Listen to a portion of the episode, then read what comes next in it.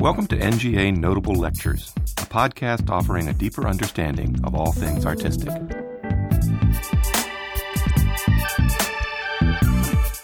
In honor of the exhibition American Impressionism and Realism, the Margaret and Raymond Horowitz collection, on view at the National Gallery of Art from January 24th to May 9th, 1999, the Horowitzes joined Nikolai Cikovsky and Franklin Kelly to discuss the history of their collection and its first exhibition since the 1973 show at the Metropolitan Museum of Art.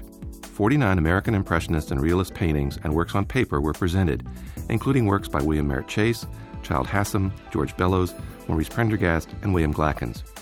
In this conversation, recorded on January 24, 1999, the Horowitzes share how their collection started with a few modest gifts, grew with the informal acquisition of drawings and pastels, and became a serious endeavor after their first painting purchase in 1961, a work by Robert Henri.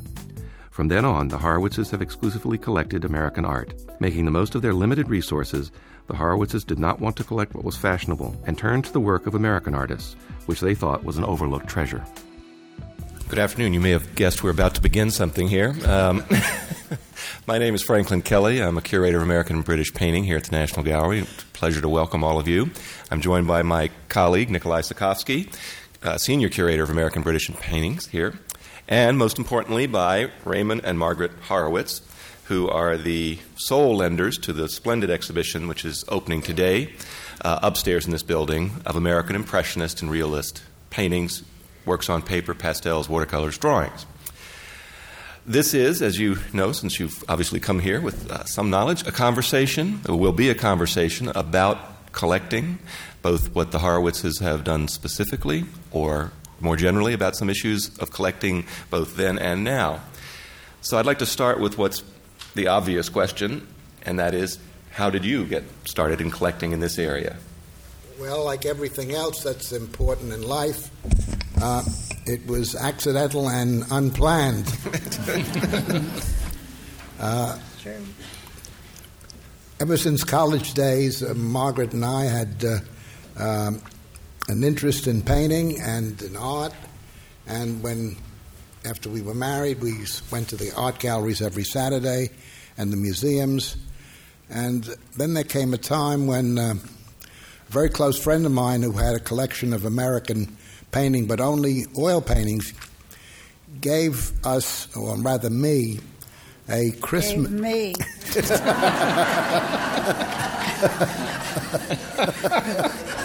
you can see this is a real partnership.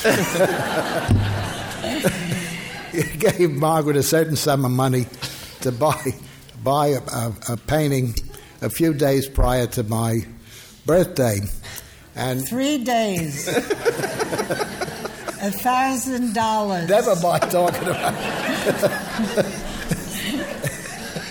you know, Go on.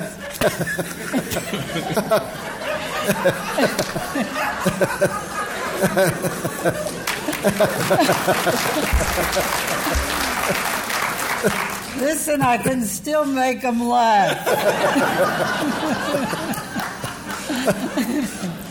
anyway, she over.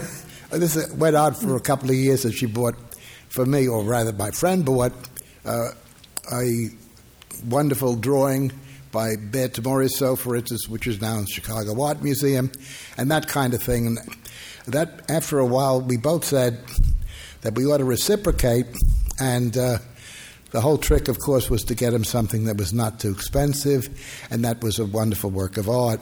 So Margaret spent the whole year looking for a drawing by an American artist and she came up the first year, uh, first year with a wonderful drawing by Glackens, and the next year by a wonderful drawing by George Bellows, each for a rather modest sum of money.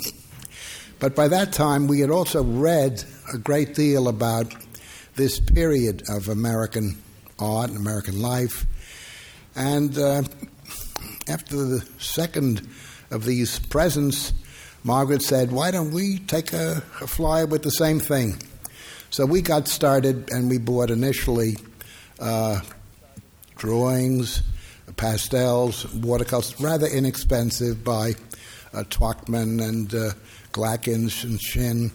Uh, and it was never a very serious uh, endeavor. And I had never thought of us being collectors. I was a Depression kid, and the whole idea of owning valuable works of art was not something that appealed to me. I thought wonderful works of art belonged only in museums and not in private homes. So it was uh, rather strange that uh, one day uh, we saw a uh, rather startlingly attractive painting at a dealer, and uh, this was this. The first painting. This was the ever- very first oil painting we, And this was 1961? 1960 or 61. Um, 14. I no, I've forgotten exactly where. I think 61. It's a painting by Robert Henri. Um, um, the style is certainly not representative of Robert Henri later on. Um, and we knew enough then, even then, to know that it was not characteristic of Henri, but uh, it didn't make any difference. And even though it was quite a bit more than the works on paper that uh, we had acquired, uh, we felt irresistibly drawn to it and we bought it. Um, and that's the very, very first painting. And I think it's fair to say that from that time until the present, our taste has remained more or less the same. It was not a conscious effort to do this, but it was unconsciously drawn to this kind of work. Uh, An aside, okay? I didn't sleep for a whole week after we bought that. I said, What is a lawyer doing spending that kind of money on an oil painting? and, um, but we still. And what's the it. answer? Did you come up with it? well, Still one- a lot of, lot of sleepless nights since then. well, one, one of the, one of the No, but I got used one, to it. one, one of the aspects of collecting, uh, I guess, is that you really don't need cash; you need credit. I guess I guess I had credit, uh, and many times we would buy a painting, and we I didn't have a nickel at the time, but Well, Ray. well, well, I mean, I mean uh, to, to pay out at the but the, the dealers in those days were all very uh, sympathetic, and they gave us time to pay if we wanted it, and of course everyone ultimately did get paid, uh, so that there wasn't any question about. It. but it, there, there is a, a famous definition, I think, of uh, of a collector, and that is a person with an obsession and debts. and we always, we, I was always in debt to the dealers or the banks. I just started to dress nicely the last, the last few years.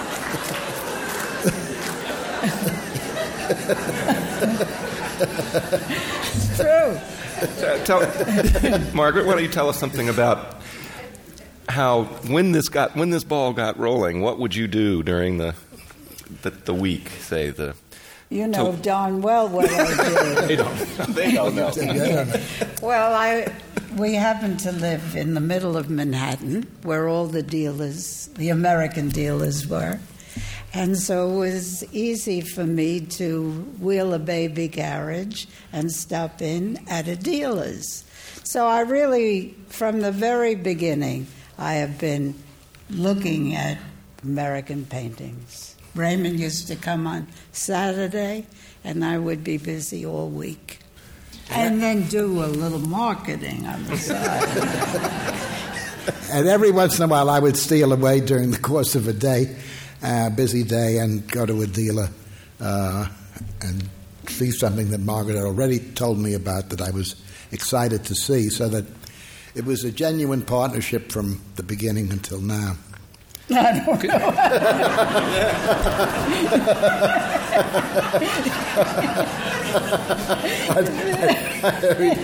Continuing. Show some more paintings. You, uh, can you can you say something, Ray, about about why American?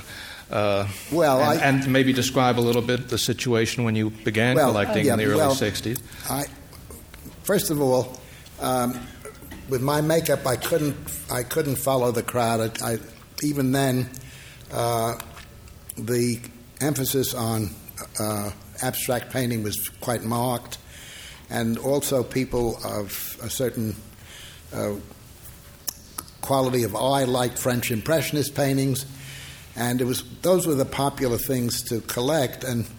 Two things. One, that I didn't want to do what everyone else was doing, and also I had limited resources. And this was a field I thought that had been overlooked.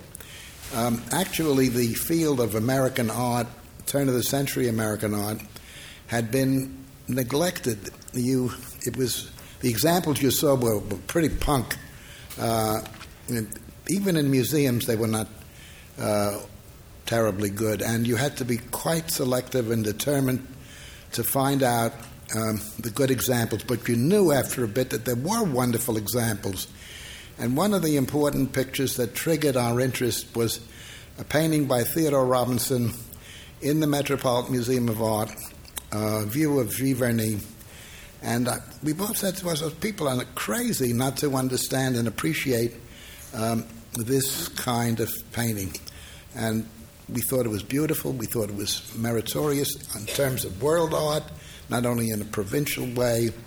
And when we decided to stick with it, it was really Margaret's decision. I had a more um, I was I could have gone in the direction of uh, French drawings, German expressionist, but Margaret thought we should stick to one um, principle in one field, and we have done so, and we've been very pleased to do it. Does that answer the question? this is uh, an early painting by George Bellows that's called Swans, and it's a scene in Central Park. Um, a number of the. Well, go ahead, Ray. This was painted by George Bellows as a quite young man in 1906, when he soon after he came to New York. He had not yet become a flourishing painter, which he soon became, and uh, this is painted with a much more impasto, which does not characterize many of our paintings. Uh, there are still, I found them just a couple of weeks ago, swans in Central Park. It's not a conceit, they do exist.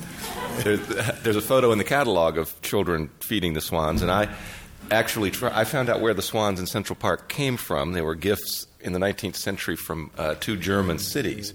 So I called the historian of Central Park. I wanted to tell you that the swans in Bellows' picture were the direct descendants. and the historian of, of, Central Park said, You know, I get questions every day about this place, and no one has ever asked that question before. and I said, Well, do you think with DNA we could check them out?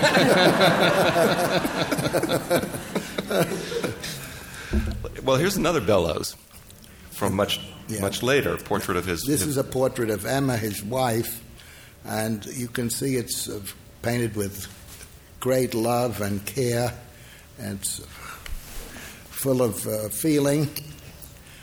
And uh, we're very fond of it, as you can surmise. Uh, it Is this a, a, painting that when where you had you been looking when this came along for a, a Bellows no, portrait, or it just was? I don't think we ever looked for any specific artist. If we saw something we loved, but I don't think we ever said, "Oh, we would like to have a portrait." But mm-hmm. you know, we, we never felt we never felt one we had to fill gaps. We never felt we had to have portraits or this, that, or the other thing. Uh, and we had certain very definite likes and dislikes.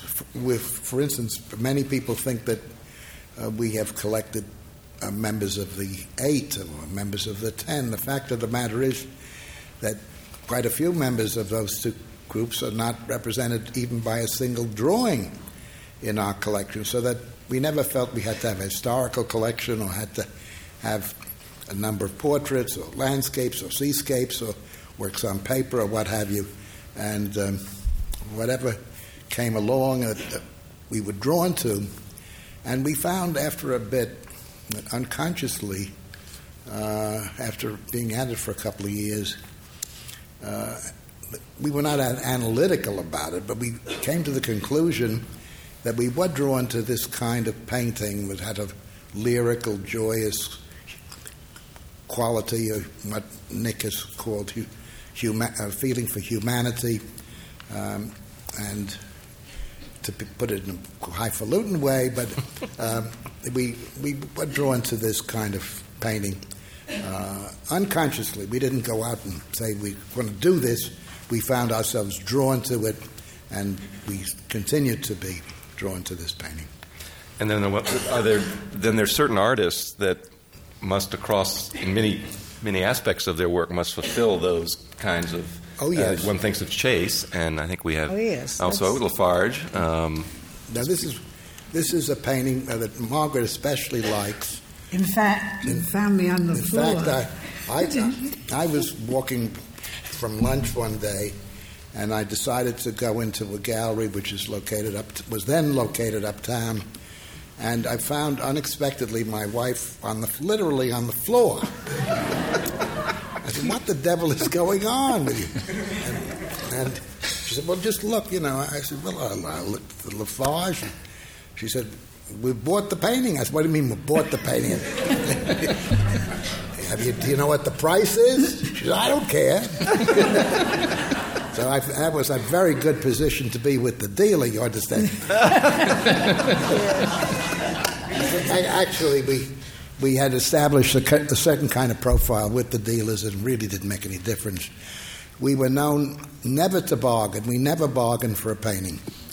We either asked the best price and walked away or accepted it, so that we were treated by the dealers who knew the way we did uh, business, as it were, that they would quote a price and that was it. We would never, never haggle about it or, or trifle about it. And, and so I wasn't all that critical, but because I knew that the deal had known that our, that was our posture. But I knew you would love it anyway.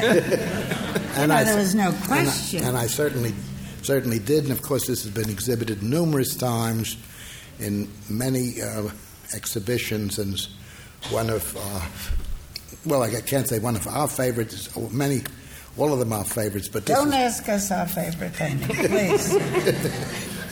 Okay.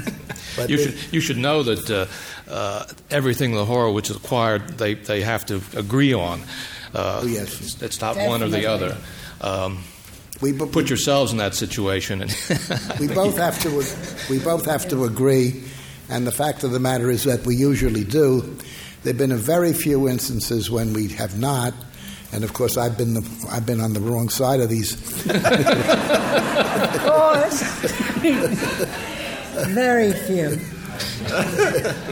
Now this is a portrait of William Merritt Chase in pastel, and uh, this is one of the very few Self-portrait. self-portrait. One of the very few uh, works of art we bought at auction. We're not very good auction buyers. I either freeze or go crazy, and so. Did we go crazy? I went crazy. I went crazy with this because Well, we I- thought it was so I great. thought it was so great. I was sitting there. I was estimated some Low cuckoo one. cuckoo number, and um, I kept going and going and going and going. And then afterwards, I found out that the underbidder was Joseph Hirshhorn. And I said, "My God, what have I done?" I, but I, I'm so pleased that we have it because this is the painting that I salute every morning, and when I come back, it's a kind of a touchstone of uh, my affection for Chase and for the whole era of American art and for our collection. So, and Chase, as you can see, used uh, pastel like paint. This was not the wispy kind of pastel that Whistler used. Uh, that's also very beautiful. I wish we had a Whistler pastel.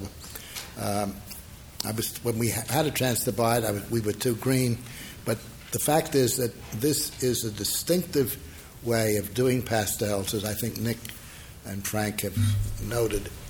And uh, The PP is uh, stands for Painters in Pastel.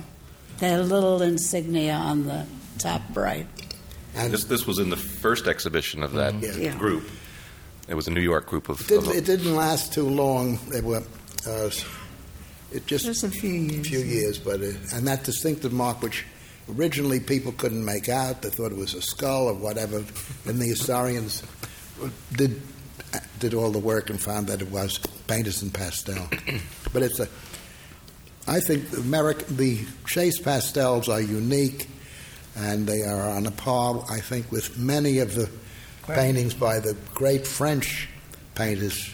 So it's not not fair to say that the Americans would should be feel inferior because this is a this medium for this particular artist is as good as they come. It seems to me.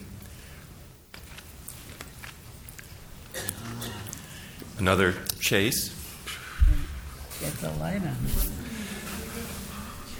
It's probably time for a bulb change or something. oh, you got to see that. There we go. There we go. Is it bright? Chase is, is central to your oh. collection. Yes. And uh, you have three pastels, pastels two, two oils, oils, one watercolor. One watercolor. And a drawing and a that you didn't take.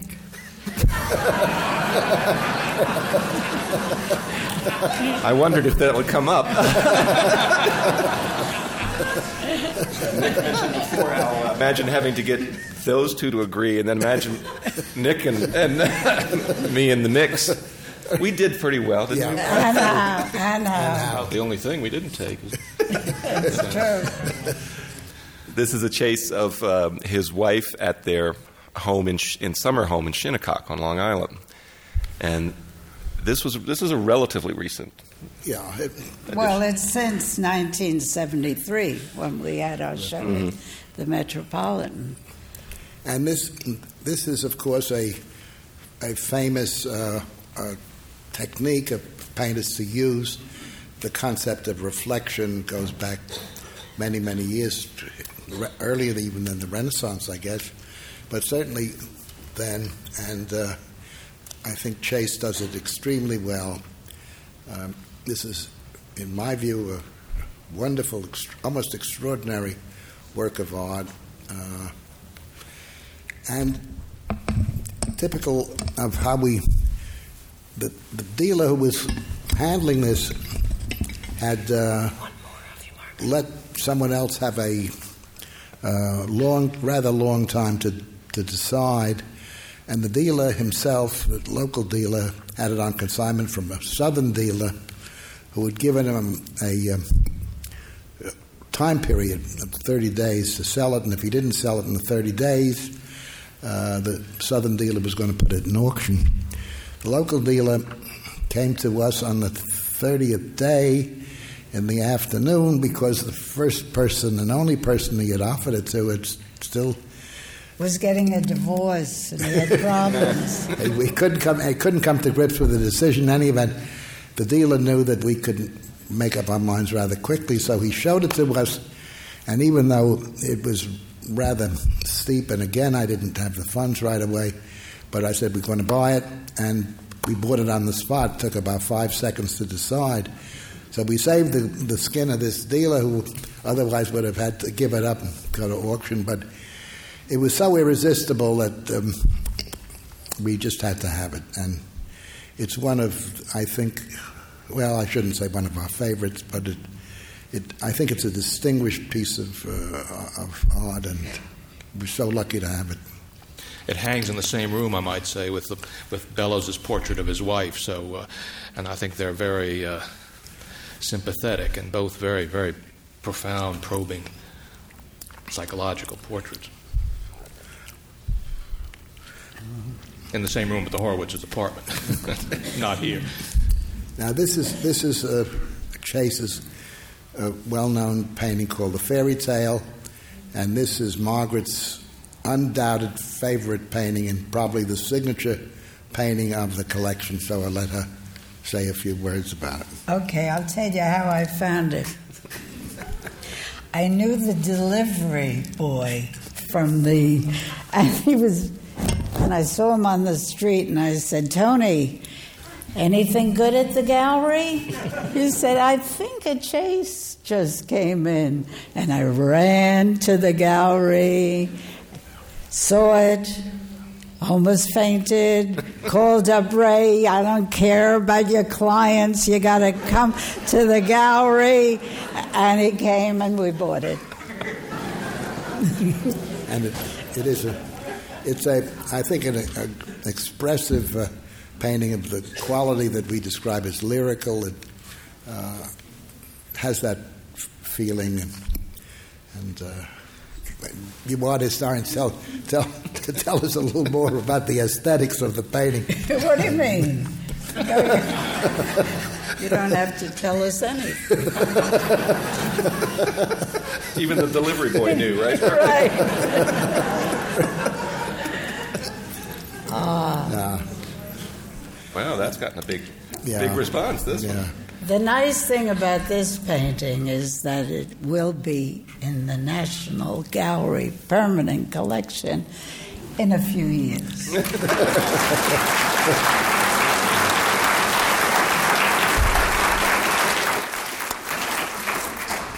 This is a Childe Hassam of the Isle of Shoals, uh, Poppies, 1891. And you already had in the collection a pastel We have a pastel Yeah, of, yeah. of poppies. poppies and Isle of Shoals. Uh, the pastel for well, this is a, a not a rather recent acquisition actually, and the pastel of the same subject, for one reason or another, and I could never figure it out, always attracted the European uh, visitors to our home uh, more than almost any other single work of art. But we think that the poppies are so attractive, and you may remember that Monet did quite a few studies of poppies, um, and some of the most ravishing Monets do have poppies as their an element.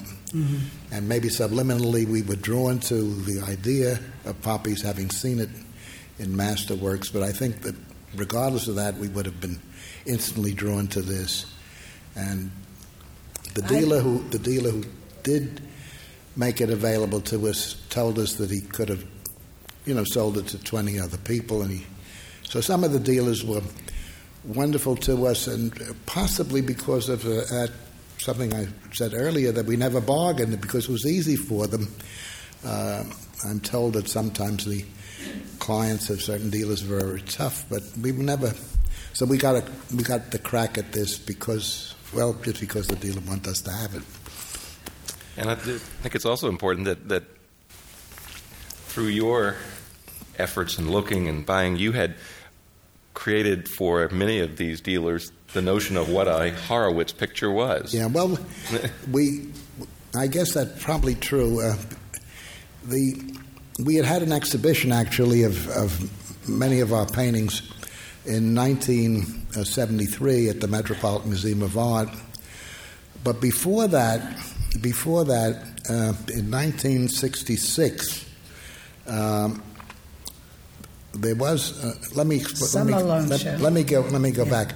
In those days, in the 60s, there was a tradition at the Met of summer loan shows, and what that, what those were were exhibitions largely of French blockbuster paintings by the most eminent collectors in the city who parked the paintings in the summer when they were away at the Met, and there were never, never any American pictures included in those.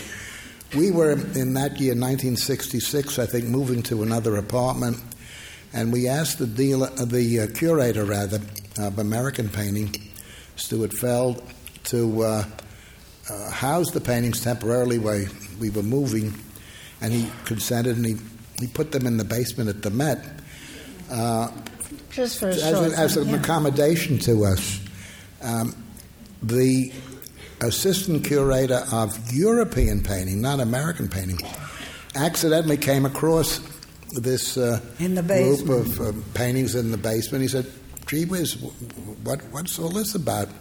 And he asked Stuart, and Stuart said, "Well, the people across the street have them, and they're parking them here temporarily, and while they're moving." And But he didn't know they were American. he even. didn't even know they were American. He asked Stuart, "Do you think they'll be willing to lend to the Summer Loan Show?" Well, we were of course delighted to do that, and we were surprised, delighted to find when the Summer Loan Show opened that there was a room with about 15 of our paintings, so that it was in the in the exhibition within an exhibition. And it was after that that some of the dealers began to say that clients had drifted in and, and began to say they were looking for a Horowitz picture. and the dealers say the Horowitz always find them first. but in any event, we can date the date the the uh, interest rather in earlier than the 73 exhibition at the Met, I think because of that little sub exhibition. Okay. Now, this is a, uh, a pastel by Robert Blum, although the, he's now pronounced, the name is now pronounced Bloom by the person who's doing Why, I don't know. by the person who's doing the catalog raisonné. Uh, we, uh, we would, we, as you know, could, can tell we've drawn to pastel, and this uh, is, our view, an exceptional pastel. Um, Robert Blum had been one of the first uh, Americans, La Farge had preceded him, of course, to go to the Far East, although Blum had been to Japan and had done work extensively there. This is one of the works he did in, uh, or as a result of his uh, visit to Japan. And we had had another another Blum, uh, also pastel. Uh, before, not as good. Not as good. We, when we cut this, we parted with the other one. We gave it to a museum. But so the we Met. Thought, I thought we better not mention in, the, in these august where, where, where's the Met?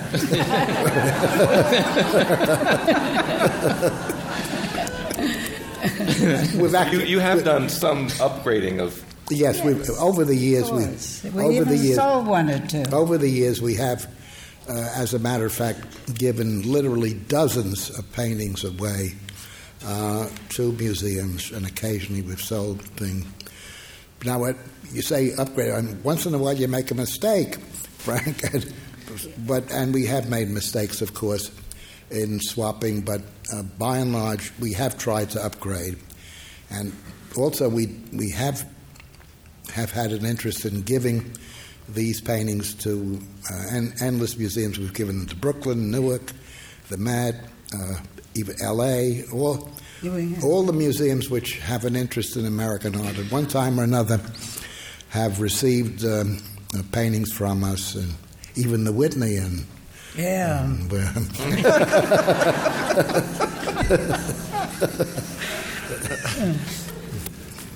that's good. Now, Theodore Robinson is another of your particular yeah. favorites, as, and you have a very wonderful group of works by him yeah. in, in various media. That's the Riverside Yacht Club in Cos Cob, Connecticut, in the background. And this, I, this, I think, is as close as any American artist has come to combining of the French broken color and the French impressionist technique with the uh, singular American directness, uh, which characterizes so much American painting and also an almost high horizon, which also is a continuous thread through American painting from the beginning to even to not, even to the present. But we have always been attracted to Theodore Robinson's very soulful um, painter. We think a w- wonderful, affecting person personally. Unfortunately, he died at quite early age because he had asthma. But of all the all the, the painters that personally have have appealed to us, he's most uh, uh, human, the most, uh, in effect, thoughtful too. I think reading his diaries as Nick has done. Uh, at, at, the Frick, you, you, get the feeling he's an exceptional person, in addition to being a wonderful artist. And so we're very pleased to have. Uh, it was the painting you mentioned earlier, his view at Giverny that. Yes, that stimulated. Yes, at the Met. Right, right. We used to visit that painting nearly every Sunday. Yeah.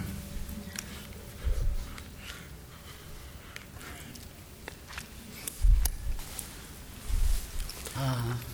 Now this one's a bit different than. Yes, this is this is what we've seen thus far. This is more like. Uh, paintings by, influenced by Manet or Velasquez. We were also uh, Tell the name. This, Alfred Maurer? I'm sorry, this is a painting by Alfred Maurer or Mora called At the Shore. I had, I had uh, seen this painting in reproduction in a biography of um, uh, Alfred Moore by Elizabeth McCausland, and I was taken with it so It was um, that I dreamed about it and literally dreamed about this particular painting. And one day, the dealer who handled, in those days, uh, the early works of Alfred Mora called me and told me to come. And of course, I saw the painting and bought it in a second. Um, it's one of the most uh, interesting and a little different in the sense that it has a more, quote, realist um, rather than impressionist uh, technique. Um, there is an organ grinder. Um, Now we'll and use the laser. Now you can use the laser beam. We wondered what we could use it for. this man, and you see the, the the stick. stick that his organ rests on, is the reason all these individuals have gathered round, and that you have to go see the painting. There's a little wonderful flash of red and brown that turns out to be his his monkey with a hat, as I say, to be passed later. Um, so that explains what's going on. A wonderful touch. Now that that that uh, touch is no longer present. But when I was a kid, they they did have uh, and uh, well the, Mm-hmm. This is this is we're not sure where, but one of the close-in beaches uh, to the city, Coney Island, usually Rockaway, thought, Far usually Rockaway. thought to be Far Rockaway. This was the only painting owned by a famous German German dealer uh, who handled uh, German expressionist painting. The only Kurt Ameri- Valentin. Kurt Valentin, who was one of the great dealers of the 20th century, the only American painting he owned. He had swapped this with the dealer for a piece of sculpture. Otherwise, he probably would have continued to have it. But we were lucky to get it, I think, because it's Absolutely. A lot of the people who've, who uh, here on staff who've seen the exhibition have immediately been drawn to this painting, and I'd say the staff here prides itself on knowing most artists, but a lot of the staff here had never heard of this artist, Dennis Miller Bunker, and yet were absolutely astounded when they saw this picture. It Well, it has an inner light It does indeed. that's uh, very. th- our daughter is getting that. I know. I was so glad to meet your daughter this week.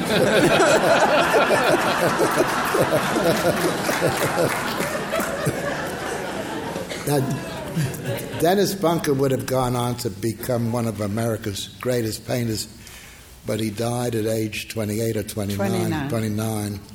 And, but this is, uh, and there was a wonderful exhibition of his work in uh, Boston. Boston, Em- uh, Museum of Fine Arts in Boston.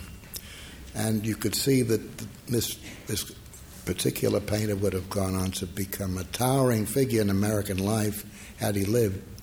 Um, this is, uh, as you, Margaret mentioned, has an extraordinary inner light and a great tour de force. Uh, And at the time you acquired this painting and you have another Bunker, there was virtually no literature on there, the, no the lit- artist. there was no literature on the artist. There were no exhibitions.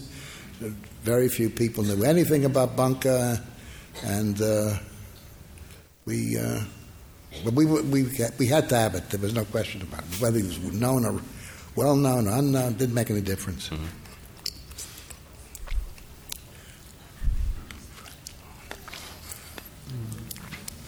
Now, this is a, this is a better a better known name in American art. This is uh, Maurice Prendergast, and this is a painting, a watercolor he did of Revere Beach, which is a beach, uh, a, a beach colony, whatever, somewhat like Coney Island, But outside but of outside Boston. of Boston rather than New York.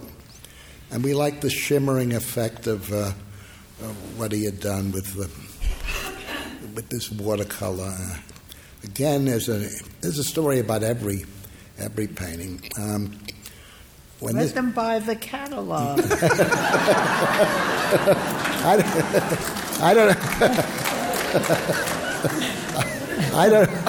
I don't know if the story. I don't, I don't know if the story is in the catalog. I don't think it is.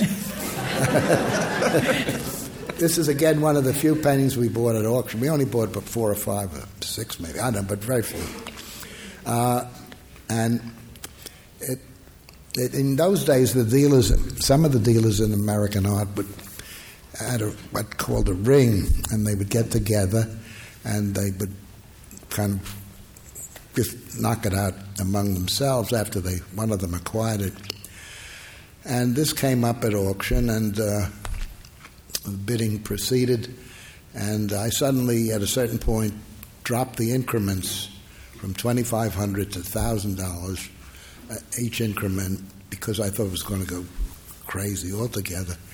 Uh, and they saw what was going on, and they wanted me. If they couldn't get it, they wanted me to pay a retail price. I could tell, and they were going up with me each time. And Mr. Marion, who was then the auctioneer at Sotheby's, saw what was going on because they sat in the balcony at that time, and he he saw the interplay. And I finally said, X dollars, raising another thousand, and he said, sold, stopping the, the the the other guys from making me pay the retail price. I'm ever thankful to.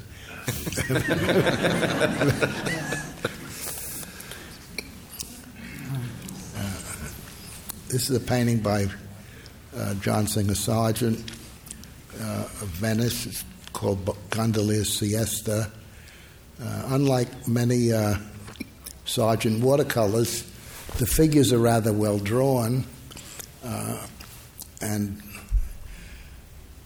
I've always been uh, impressed with Sargent, even even when he does the architectural work, and uh, I just regret that we didn't have more uh, Sargents uh, because when we did get this, we could have gotten others.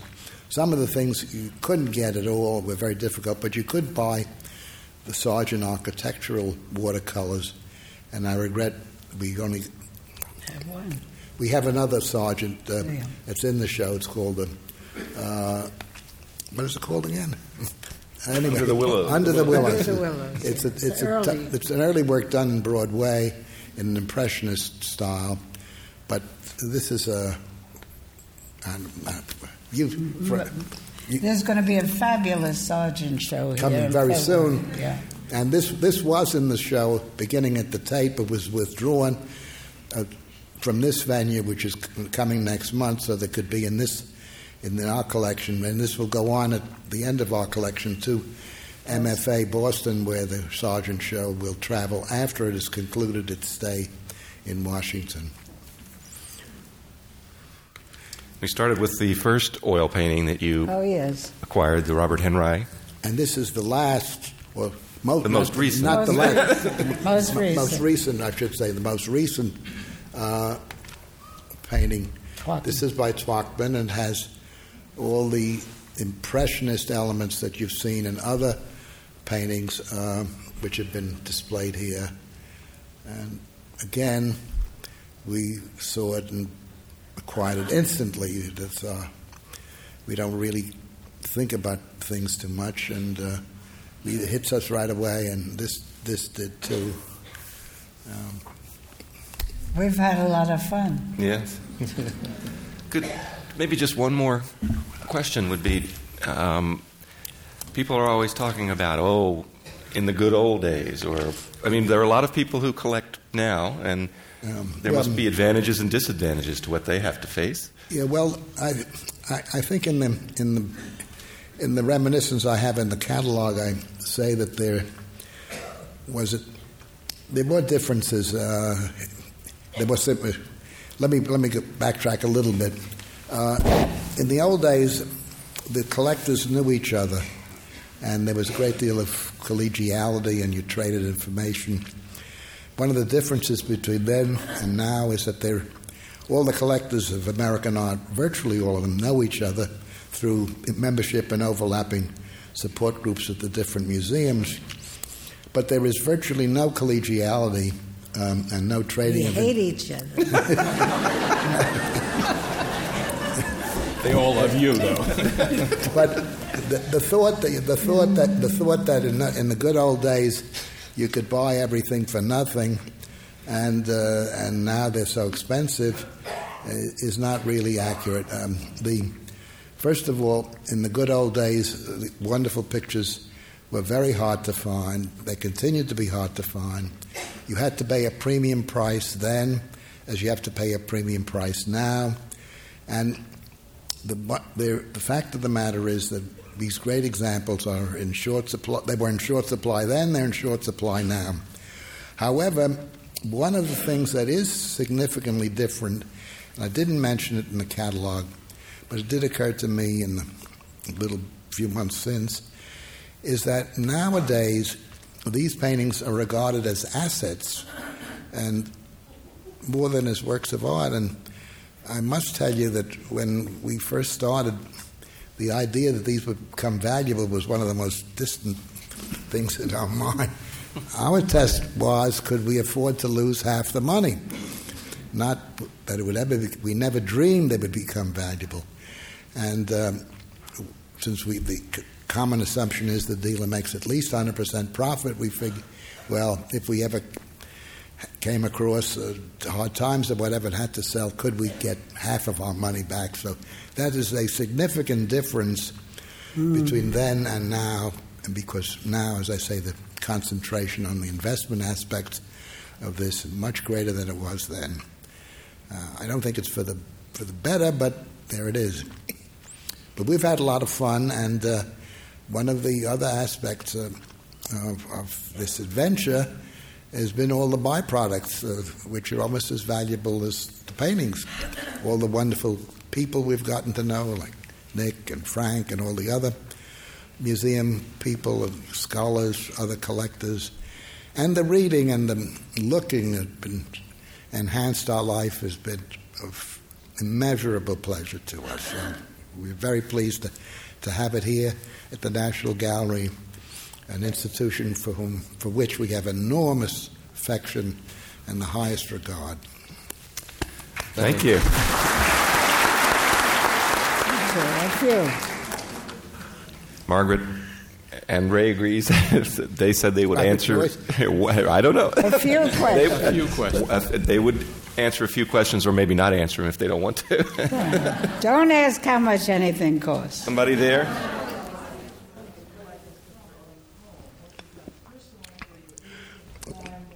The, the question is how, how you display the works that are here in your own home and, and you know what I think what sensibility you have in terms of how what determines where goes this oh, well, picture. I, Margaret Margaret is responsible for the hanging.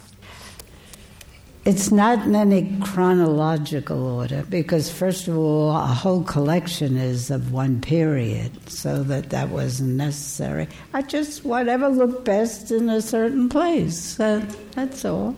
I do keep all the works on paper, which includes the watercolors, the drawings, the pastel, away from the windows because I didn't want any sun to get at them to fade them. But uh, outside of that, it's an aesthetic um, choice, you know, what looks best wherever. Uh, yes. Uh, when did you buy? When was the auction where you bought the uh, painting by Chase, the self-portrait? When, when uh, in the in the sixties. And also, how do you deal with the insurance? That must be a real challenge. No, the insurance is not a challenge. Uh, we don't we don't have a scheduled policy. We have a, a policy with a, a, certain amount. I don't, I don't know how it's designated, and with a very high deductible to reduce the premium because we don't, I don't care about a small loss. I only care about a big loss, and of course it's not insured for the total value because the premium would be too high. But uh, it's a calculated judgment, um, but it's uh, it's not it's not a great problem. Yes, ma'am. Uh, on behalf of everyone here, let me thank you for sharing your. Thank you.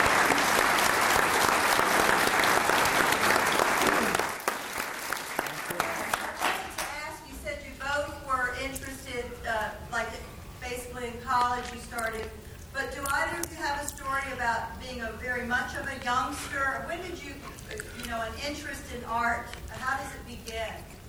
I don't know how. How do you? I, you, I don't think it's explicable, explainable. You can describe it, but you can't explain it. Um, as an as an undergraduate, I was taken with uh, uh, Mars Shapiro, uh, not Mars, uh, Meyer Schapiro, Mars' brother.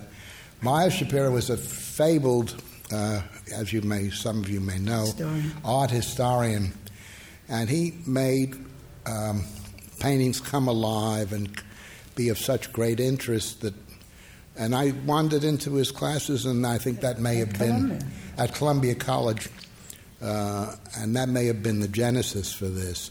Um, Mother, Margaret, on the other hand, was under the uh, under the tutelage of an equally uh, significant um, universalist kind of teacher, Bernard, Myers, who had done the catalog, World Art and Encyclopedia of, of Art, so that both of us at a rather early age had encountered wonderful mentors, and that may have been the genesis for our interest subsequently.